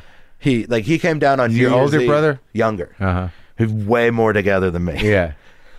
But he's he bought a house and uh, he comes down on New Year's Eve two years ago. That was the day I found out uh, about the other dude. Like this Yeah. was like a week or two after we broke up, but New Year's Eve I found out about the other dude. It- Big days for you finding out bad shit. Yeah, yeah, it's easy to remember. Thank Yeah. God. So whenever I get around to writing a book, I don't have to ballpark it. Uh, so New Year's Day he comes down because he's got to go to work at like six in the morning, and it's five thirty in the morning, and there are fourteen bottles of beer empty in front of me, and he comes down and he, and he just goes. Oh, this guy's back. And I was like, oh, God damn it. Is that what I do? Like, and that was the moment I was like, I got to go see a doctor. Like, this guy's bad. yeah, because he had dealt with that for two years or three years after the divorce, and then I started getting better, and I started seeing this other girl, and I stopped being such a mess. Yeah. And then the minute it happened, it was like, I suddenly it, it stopped being chaos and it started being a pattern. Yeah. Yeah. Right. Right. Right. Where it was like that was the first and time. sometimes only people outside of you can see that shit. Yeah. Yeah. And for when he said, "Oh, this guy's back," like I don't know if he knows how profound an impact that sentence had on me. You can tell them. Yeah. Well, I'm sure I have, but I don't know. Like, I don't know if it really registered. Right. Because also, we were raised in a way where we don't have very much. Like, we kind of force ourselves sometimes to have like weird emotional conversations just Right. because we never have. Right. Right. It's weird. You know. not- Oh, right. So you're in it. and You're like, oh, it's too Yeah, yeah. uncomfortable. Yeah. Yeah, yeah. And we just like kind of push through. ride it out. Yeah. Yeah, like it's it's almost like those weird moments on Frasier when he and his brother have like like a real like when they stop talking about coffee. Yeah. Yeah. Yeah. Yeah. Like, And it ugh. just gets awkward. Yeah. Yeah. We do that. And so when he said that, I was like, I just got to see a doctor because he's right. This guy is back. And this guy wasted three or four years being drunk and blaming everyone else. And I don't want to do that again. But you were doing stand up through all of it. Yeah. As far as I knew. right. I was drunk. I was, I was blackout drunk for some shows. I couldn't, I was such a mess. And I, I kind of, I developed a style on stage that kind of lent itself to that. So Oh, re- yeah. Yeah. Yeah. where it's a little loose already. Yeah. Yeah. Yeah. but it's I could have been better. I Right. could be so much better today if I hadn't done that. If I hadn't drank my way I through. don't know if you should think that way. No, I'm not. I'm not. I, I'm saying that I think that way to keep myself from doing it again Okay. is because it was easy to waste 32 through 36. Yeah. But I don't want to waste 37 through 40, Yeah. 41 or whatever. Because I'm getting to that point in my career where like if if I do kick the bucket, Yeah. I am now. I've now been doing this too long, and I'm too old for people to be like, "Man, he was gonna be something." Right. Like, like It- that. no, it's that gonna window be like, did he- passed. what did what did he do? What is there to watch? Yeah, yeah, it's gonna be he like- got the one record. yeah, he had his shot. How many records you got out? Three. Yeah. This is. I just released my third one. Oh yeah. I feel like I've gotten better over this. Like since I quit drinking, it's just. It's also the longest I've ever tried to do the same set. Yeah. and so it's just getting it's getting tighter and better and uh, more interesting. I talk a lot about the uh, religion and stuff, Yeah. and the getting away from it and all the shame they build into. I don't know how long these usually go, but we haven't even got to the sex part. Yeah. All that religious shame built into sex, Yeah. and all that stuff. Because I never got to take sex ed, and so it was never. Well, what happened? Well, what, how did it manifest itself? Uh, it made me very uh, boring. Uh, to the point where I was bored. Like I thought, I reached a point where I kind of thought sex was boring and chore-like, because I didn't know that you could just get real fucking weird with it. Yeah. And as soon as uh, I had a, uh, Well, what were you taught? I mean, were you just taught to stay away from it, or it was just for kids? You you just have kids. That's it. Like what? no, I was- was, yeah, it was. Uh, I was taught sex ed from a religious uh, cassette tape series from James Dobson, uh-huh. and they never James actually talk Dobson, about the family. What was it? focus on the family. Focus on the family. I haven't heard that name in a while. Yeah, yeah. The focus on the family. They never. They should. There should be like a follow up, like a like a secular version that's focused on the clitoris, Yeah, yeah, where you can actually learn things about sex. yeah. Because this one was not about. It never once talked about sex. It never told you what it was. It told you when and how to feel about it, and Uh-huh. why popular culture presents bad imagery and these things and like the only thing it really tells you about sex is that it's something that you do with your wife once you're married which is there's no there's no information in that sentence right. at all Yeah, none. it's just all you did was schedule it So you just had to figure it out. yeah and i figured it out from uh just i i don't know i don't think like my my ex-wife was raised very catholic so i like she wasn't particularly adventurous so it was Yeah. a lot of face to face Yeah, yeah. uh, all right. Fucking. Are you good? Yeah. I'm good. Yeah. All right. Yeah. That's good. See you in a week. and it, and then I had a like I had a weekend last year where I hooked up with somebody and uh, she was very uh, yeah liberating. Uh-huh. She was very uh, let's say progressive or whatever. yeah, Turns out turns out it's fucking great and Yeah. it can be really weird. Yeah. And fun. yeah. And just learning that. yeah, just learning that. Just Huh. finally uh That's good. Yeah. 30, 37. It's a good time to learn. Yeah, it's like right on the cusp of But you're when a it could fucking be. comic for a decade or more, and you you listen to all these guys. You've hung out with Yeah. Stanhope and Attell, probably.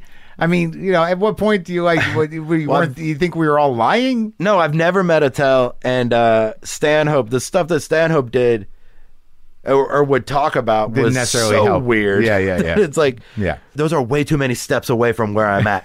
It's like a it's like a fairy tale land. Some Yeah. weird, uh, yeah, yeah, like like I'm not on a scavenger hunt. right. Uh, I'm just trying to figure out. How to have a nice time. Yeah, how to have a nice time. Yeah, and- So what I'm saying is, my dad hit me enough that now I kind of want uh, her to. yeah. whoever that is. Hit me with something. A remote control's a good size and weight, and usually nearby. Oh no! Well, that's all right as long as you're okay with it. Your no, dad, it's a, it's unbelievable. your dad punched you up, punched you. Every now and then, Yeah. uh, I've been hit with a bunch of things. Oh really? he was Yeah, one of yeah. those guys. Whatever was nearby. Whatever was nearby, he had a paddle for a while, like a big piece of wood Yeah. with a handle. No shit. Yeah, it was just for hitting, just for hitting kids, mostly just for hitting me. My brother can remember. Uh, my brother can remember getting hit with that paddle twice, and I can remember getting hit with that paddle more than that on my birthday, like on very on like my ninth birthday, my eleventh, like just various times where I would fuck up. I I got a lot. I was confrontational, and I grew up to be confrontational. Again with the dates, the memorable dates. yeah, yeah, yeah. Well, it was all. Uh, New Year's birthday's not good for you. well, let's ima- let's understand that there's been other breakups and other times I got hit that were Yeah. just on random days, Yeah. and those are gone. Yeah, yeah. I don't even remember those. right. But there was Uh, uh, my dad was so uh, volatile and angry all the time that when he would start yelling at my mom or my brother, I would kind of jump in. Right. And it was like, this is weird. Like, I cried so hard like six months ago because I saw, I caught the end of Goodwill Hunting Yeah. and I hadn't seen that since I started to come to terms with some of this other stuff. Yeah. And I also hadn't seen it since Robin died. Right. And there's that scene when he's like, I would always pick the wrench because fuck him. And it was like, I never, like, he never laid it out, like, which one do you want to get hit with? But I understand that like that idea where it's like this isn't even about like he's yelling at him, and I'm just like, well, fuck this guy, and I would just get in the way, Yeah. and it it was so uh, like it just really broke me down. Wow. It's Like- an exciting time for you. yeah, like I, I- you know, there I can focus on the fact that it took me this long, but I rather focus on the fact that I figured it out at all, Yeah. or that I at least figured out that there's something to figure out. Right. So you're like in this like you're in like this rebirth mode. Yeah, Everything's new. yeah, yeah. Or it's- everything yeah, first time. it's very uh it's very interesting Yeah. i notice i notice my mistakes my turnaround time is a lot faster like if i do get upset about something Yeah. or i fly off the handle like it happens way less now than it used to and also i've now like there are times when it'll take me like 10 minutes before i'm like ah, i fucked up like i should not have reacted like that Right. and I just so desperately I spent so much time trying not to be like my dad that I never that now I'm trying to figure out what that means, like what that means for me being myself. Like just not being like him is not like that's not an identity. That's right. I, yeah, who are you? I'm a reaction to my father? Yeah, yeah. I'm the new Domino's Pizza. Remember how they apologized because it used to be garbage? Yeah. I'm that. I'm still not very good, but I'm better than the old one. no, I, I can relate to that, and you know, and, and you see because like the the reaction and the wiring is so deep that you know you can identify him in you. Yeah. you know when it happens. You know, and and you can see like all their shortcomings and how they fucked up, and you can see that shit in you. Yeah. So like I guess the only trick is what you're sort of doing by by having boundaries, you can have some you can a- at least accept him for what he is. Yeah. And and disarm that. And then maybe accept the, the things in you that are like him and try to change them because you can't change that motherfucker, right? No, you can't, and I can't. uh And it makes me crazy to try. Like I don't even. No, I can't. And they'll suck Like, you I'm- into that too, because they they play those games with you. Even like the narciss, like what I know is that like if they're feeling shitty, they'll fucking drag you right down. Oh yeah, yeah. Because Yeah. if they feel shitty and you don't, It's the you're a worst. threat. That's oh, that's a really good system. Yeah, yeah. So it's it, it's it lends itself to codependency. Yeah. Where, I like- never thought about I love that thing. We were uh, my brother and I would get well, it'd be me, but like we would get in uh we would get in trouble. We would get yelled at for goofing around when he was in a bad mood. Right. but the same like like it was so unpredictable because the same behavior an hour before would have gotten no response at all but now he's pissed off about something Right. so now goofing around is an attack on him Right. we're making fun of him for being angry or whatever when we're still just fucking eight years old man like This is sort of mind blowing because like so there was no variation in like there were no prolonged depressive periods or anything like that. from him Yeah. not that i can tell no uh not that i can remember i mean he'll only recently s- uh, admit that uh his back hurting so much Right. is depressing Right. but that's it like Yeah. he'll be like it's just you know it's been a rough year so and you're like oh you think this has just been a year Right. your back is hurt for a year you've been like this as long as i can remember And you say that to him? Can you make no him i'm not laugh? gonna say that to oh, him oh. I can make him laugh, but not uh not it depends on what it is. He tried to stop my show in January cuz I was talking about Trump and that he liked Trump. Uh-huh. And he got up Ac- Acco Bananas in the back of the room and was like trying to get waitresses or the manager to get me off stage. And I had 20 minutes left. Like the only time he ever gets offended at stuff I do on stage, I've talked about him being a bad husband, a bad minister, a bad father, a bad Christian. The only thing that pisses him off is when I make it sound like he's a bad Republican. Well, He that's gets really interest- mad. That's interesting because like because it's like part of him knows that the, that's probably true and it is about him. Yeah, yeah, yeah. He loves the attention. Exactly. Oh boy, the amount! Like if he could sell merch after my show, he would fucking do that in a heartbeat. yeah. He yeah. loves to stand in the hallway when people leave and be like, "Oh, I'm his dad." Yeah. they're like, "That's you from the jokes." Yeah. They don't care if it's bad. Well, I learned I learned something uh, kind of heavy a couple weeks ago from my dad. We were talking about his uh, his dad Yeah.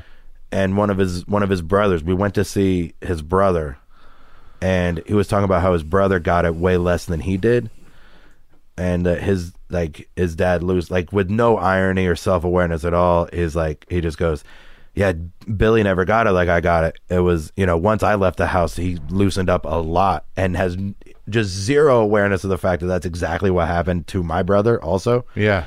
Like how my, br- like, oh, you did You took it. exactly the same yeah, thing. Yeah, right. But he, and I said something about his, about his dad. I was like, I was like, you know, that's wrong, right? Like the way that your Yeah. dad treated you was wrong. And he goes, no, no, Fran, he goes, Francis was really smart. He was a really smart man. And I was like, oh shit you think that because he was smart he couldn't be wrong you think that being wrong means you're not smart and that that just suddenly made a lot of puzzle pieces click the trump thing where like oh i just think you're wrong about trump you think that that means i think you're an idiot Right. that you don't know anything Right. i just think you're wrong about that Right. and i think i think smart people can be wrong all the time Right. i don't think it has any But also the fact is, like this thing that I read about how you have to believe your parents are great when you're really young Yeah, because you they're have your to. parents. Yeah. And and if they're and, and if they're fucked up and you feel fucked up about it, all you can do is blame yourself. yeah So you that and that's where that wiring comes from. That's how you feel insecure and fucked up is that you were denied something or abused in some way, and you think it's your fault. So you Yeah. you try this dumbass way of parenting yourself, which is just sort of like I'm an asshole, I'm an asshole, I'm gonna drink, I'm gonna. You know, but that's actually you trying to fucking take care of yourself. Yeah. it's fucked up, man. It's a weird, fucked up thing. And I, I think my real reaction to that was never wanting kids. Yeah. And then I saw, like, in the last four or five years, I've seen people have kids who are really, really good at it. Yeah, And now, now I see them and I'm like, I could do that. Where you're Oh. like patient and you can be, you can just, like, you treat them, like, I see these, and you're like, oh, you can never do that to a four year old or a five year old. It's like, I've seen people do that with a five year old. And that five year old is like the best five year old. yeah, Like he understands. Like like I've seen people be like, "No, I can't. Like until you talk, I can't help you. Like you just have to calm down, and then Yeah. I can help you." And then I've seen the the kid start taking deep breaths, trying to calm down, realizing the situation. Yeah. I was like, oh, so like, I mean, Todd Glass talks about it all the time, but it really is. If you just hit, if you just, if your first reaction is to hit your kid, you're just an asshole. yeah, Like that's a human being. It's not a thing you own. Yeah. You made it, but it's not yours. That's a person. so like that that's like a big big shift where I can see like other versions of parenting. Holy shit! I think you're gonna turn into a, a you know a full, well-rounded person. Yeah, I hope it doesn't make me unfunny. It won't, dude. Some things never go away. Yeah, this You feel was- good? I feel great. Good session. It does feel it does feel like that. Good talking to you, man. Yeah.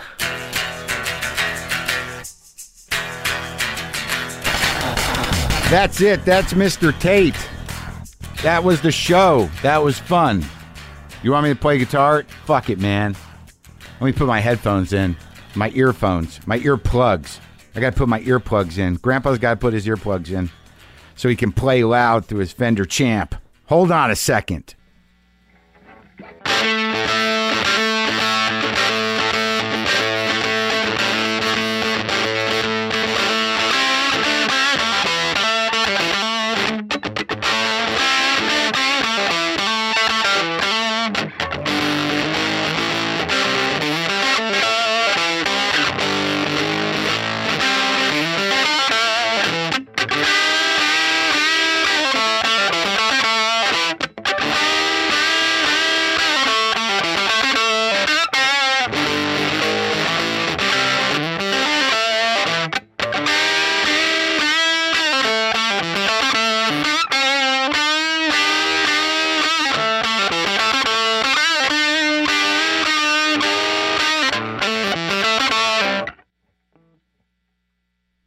I, I kind of lost it there at the end. I thought I was playing Freebird. Boomer lives!